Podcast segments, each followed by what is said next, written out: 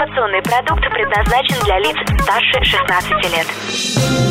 Новое вещание в ритме планеты. Хочу новости. Три, два, один. Теплые новости. Всем привет, меня зовут Влад Смирнов. Сегодня в выпуске теплых новостей. Ответ ТикТока на недоверие Трампа, особенности российской вакцины от коронавируса, споры Facebook и App Store и обвинения Яндекса в недобросовестной конкуренции. Представители TikTok прокомментировали решение президента Трампа о запрете сервиса на территории США. На этой неделе Дональд Трамп успел подписать два запрета на заключение сделок с китайскими компаниями ByteDance и Tencent, владеющими TikTok и WeChat соответственно.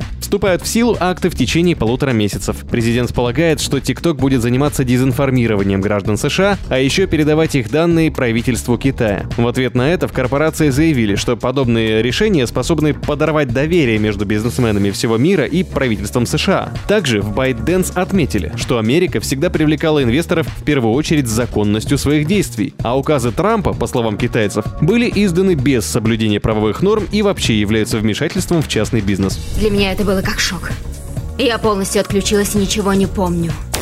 Директор Национального исследовательского центра имени Гамалеи Александр Гинзбург рассказал подробности о вакцине против коронавируса. Оказывается, в ней содержатся неживые частицы на базе аденовируса, размножение которых невозможно. Из этого следует, что вакцина будет безопасна для здоровья. Однако реакция на препарат все равно может быть, например, повышение температуры тела, что, впрочем, вполне обычно при введении постороннего антигена. А вот людям с хроническими заболеваниями придется советоваться с врачом. Напомним, тестирование российской вакцины от COVID-19 проходило с середины июня в Сеченовском университете. За это время у всех 38 участников эксперимента выработался иммунитет к коронавирусу.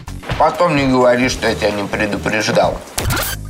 Тем временем Facebook критикует Apple за запрет стримингового сервиса. Apple регулярно требовала исключения из приложений встроенных игр, и с сервисом Facebook Gaming исключений не сделала. Со своей стороны, компания Марка Цукерберга привела статистику пользователей, из которых лишь 5% играют в сервисе, а остальные являются зрителями. Однако команда Тима Кука мнение не изменила и продолжает утверждать, что ни один сервис потоковой передачи игр не попадет в App Store, так как компания не может проверить сами игрушки. Вот такие всплывают разногласия после обвинений в адрес обеих компаний от Конгресса США. Это все ведет на темную сторону силы.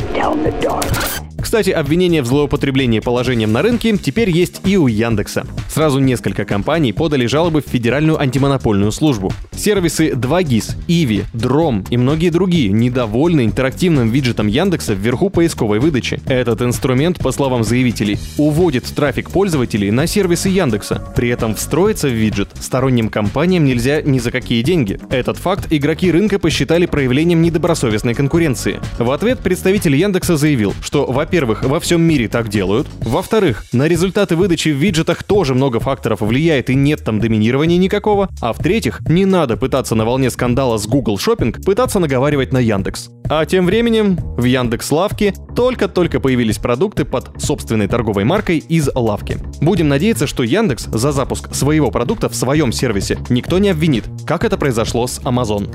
Это были теплые новости. Меня зовут Влад Смирнов. Всем пока. Новое вещание. Теплые новости.